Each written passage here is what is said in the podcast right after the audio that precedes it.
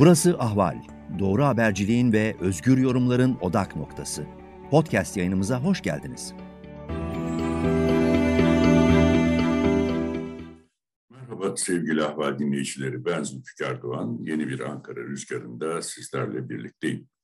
Türkiye Orman yangınlarından sonra bu haftada yoğun bir şekilde Doğu ve Batı Karadeniz'de farklı illerde, ilçelerde gerçekleşen sel felaketleriyle boğuştu. Ancak bunun öncesinde Afganistan'da yaşanan sıcak gelişmeler Türkiye'nin bu ülkede hedeflediği amaçlara ulaşması önünde ciddi engelleri ortaya çıkarttı. Hatırlanacağı gibi Haziran ayındaki NATO zirvesinde Cumhurbaşkanı Erdoğan ile Amerika Birleşik Devletleri Joe Biden arasında yapılan görüşmede Cumhurbaşkanı Erdoğan, Türk Silahlı Kuvvetleri'nin Afganistan'da Kabil Havaalanı'nın korunması ve işletilmesi misyonunu üstlenebileceklerini, Afganistan'da kalmaya devam edebileceklerini açıklamıştı. Amerika Birleşik Devletleri bu girişimden çok ciddi bir memnuniyet duyduğunu dile getirdi ve Türkiye ile müzakerelere başlandı. E, bu müzakereler henüz sonuçlanmadan Taliban bugün e, başkent Kabil'e girdi. E, Cumhurbaşkanı Eşref Gani'nin istifa ettiği ve arkasından da ülkeyi terk ettiği haberleri geliyor. Dolayısıyla bir anda e, Afganistan'da pek çok denge değişti. Aslında beklenen bir gelişmeydi bu çünkü Taliban çok hızlı bir şekilde ilerliyordu. Daha dün Kabil'e 80 kilometre kadar yaklaşmıştı. Amerikan istihbaratı işte 90 gün ile 6 ay arasında Kabil'in düşebileceğini söylerken onların da yanıldığı ortaya çıktı.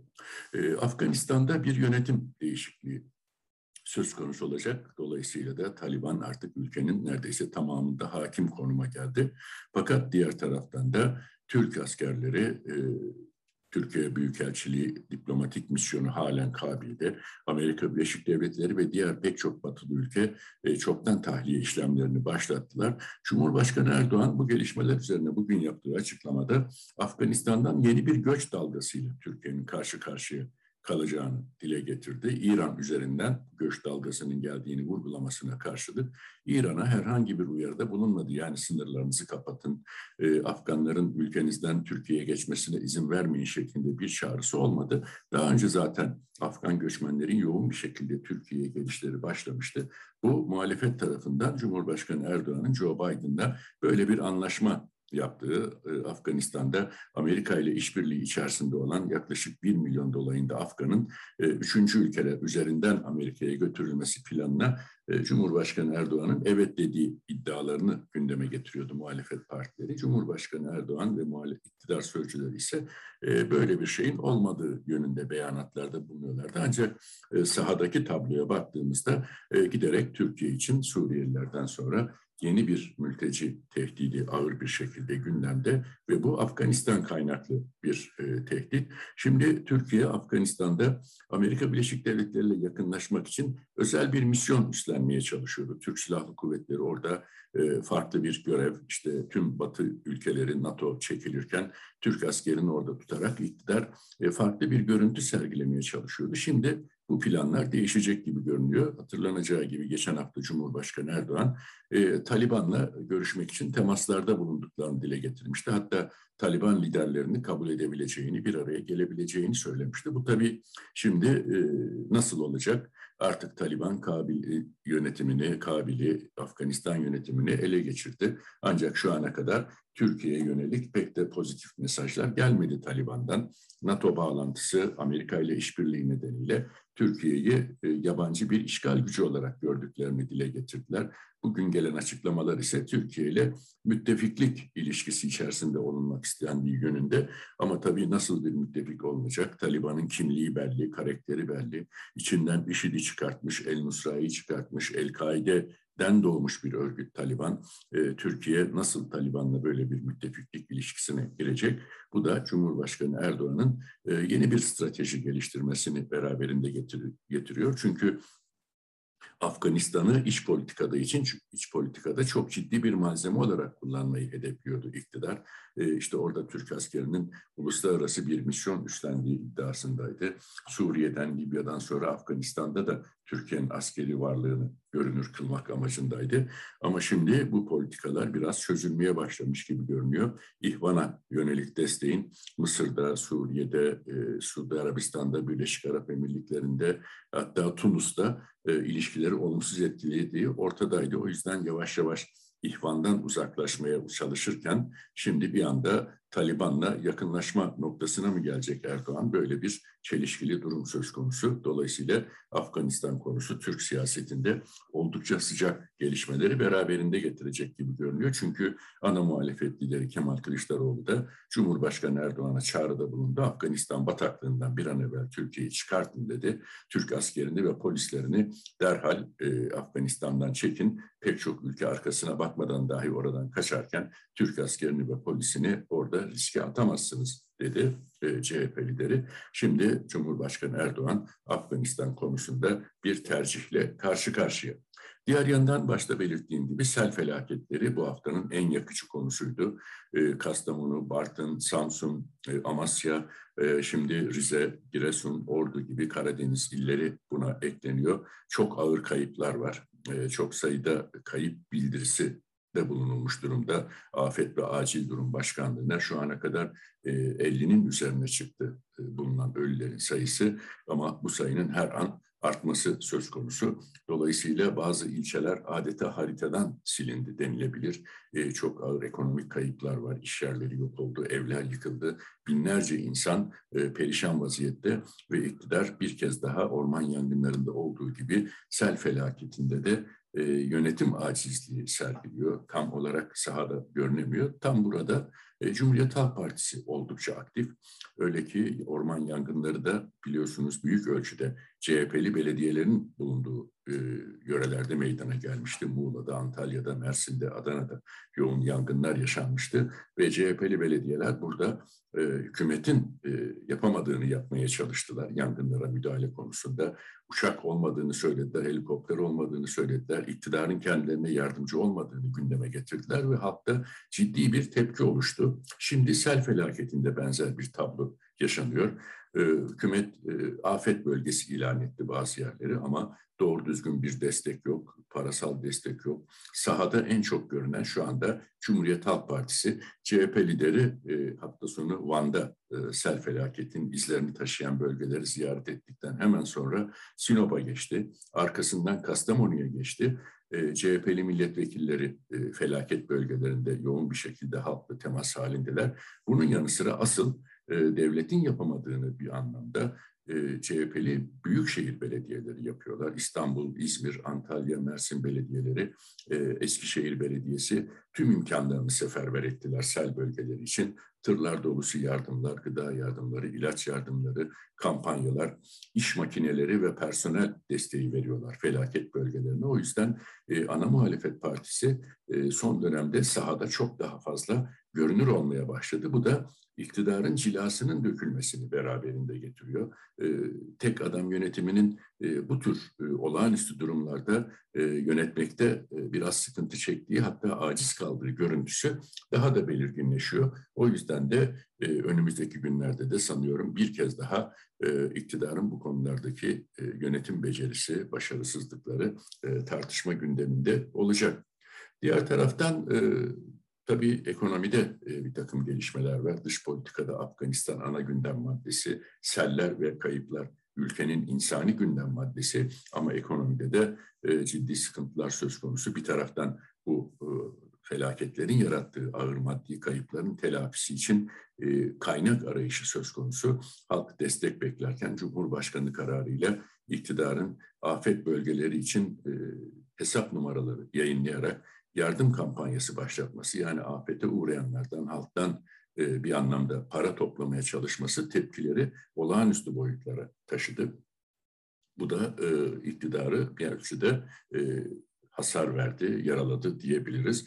Çünkü daha önce korona salgınında da aynı yöntem izlenmişti. İşte 15 Temmuz şehitlerinde aynı yöntem izlendi. Bunun gibi olaylarda iktidarın hemen ilk başvurduğu yol yardım kampanyası başlatıp hesap numaraları duyurarak halktan para toplamak. Ama devlet e, pek çok olması gereken yerde görünemiyor. Dolayısıyla da bu da tepkileri giderek büyütüyor.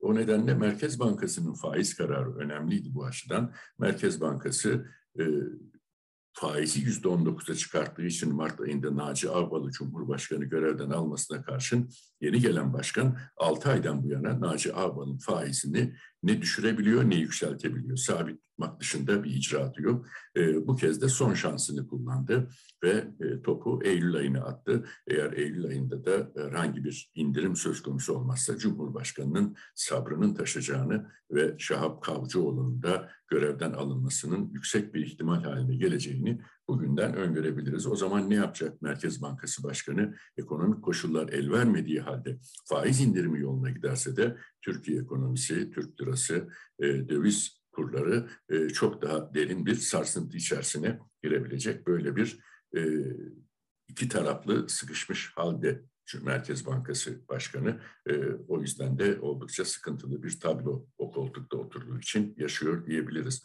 Bunun yanı sıra Türkiye İstatistik Kurumu tabii e, en çok tartışılan kurumlardan bir tanesi.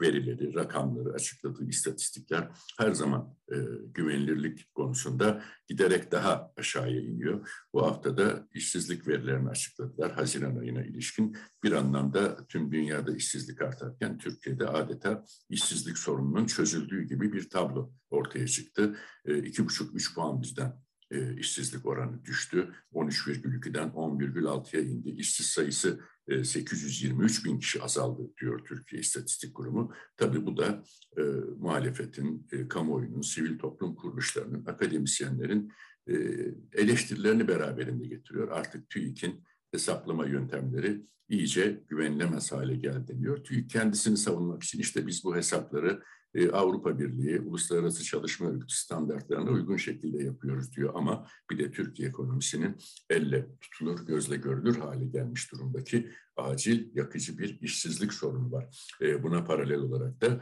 e, milyonlarca memuru ilgilendiren, memur emeklisini ilgilen toplu iş sözleşmesi görüşmeleri var. Ağustos ayının 31'ine kadar yasa uyarınca bu sözleşmeler sonuçlanmak zorunda. 2022 ve 2023 yıllarında 4 milyonu aşkın kamu çalışanı ve 2 milyonu e, aşan memur emeklisine verilecek zamlar belirlenecek. Fakat hükümet öyle bir teklifle masaya oturdu ki adeta e, milyonlarca memurla, memur emeklisiyle alay edercesine e, önümüzdeki yılın ilk altı ay için yüzde beş artı enflasyon farkı gibi bir zam teklifiyle geldi masaya.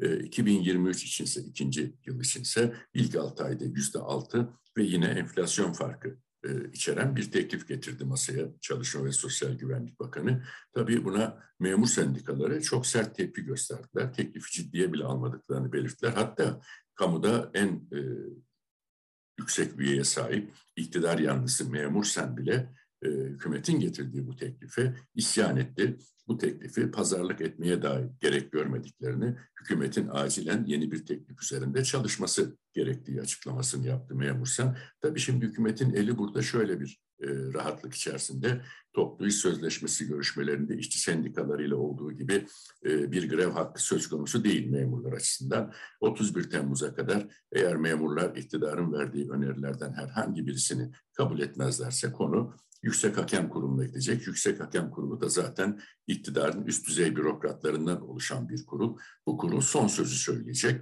E, memurlar sendikaları da bu kurulun söyleyeceği son nihai kararı kabul etmek zorundalar. Bunun dışında bir şansları yok. O nedenle memur sendikaları olabildiğince hükümeti e, zorlamaya çalışıyorlar daha yüksek oranlı bir zam teklif etmesi için.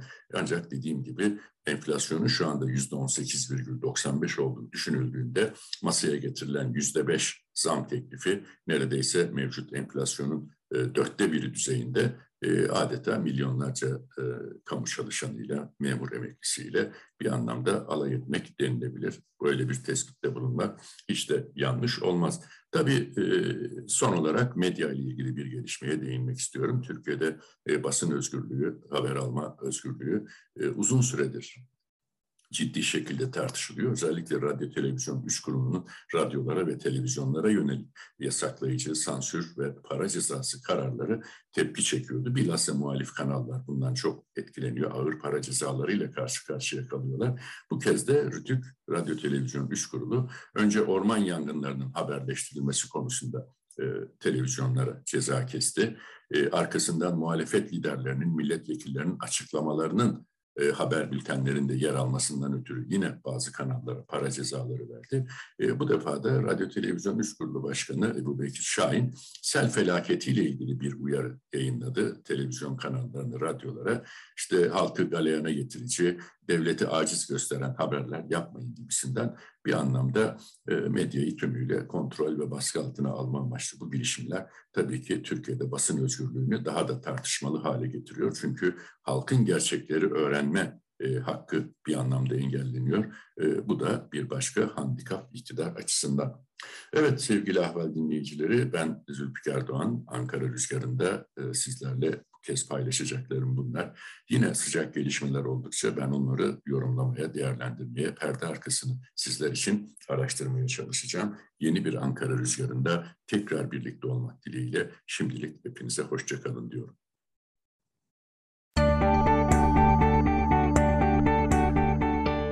Ahval podcastlerini tüm mobil telefonlarda Spotify, SoundCloud ve Spreaker üzerinden dinleyebilirsiniz.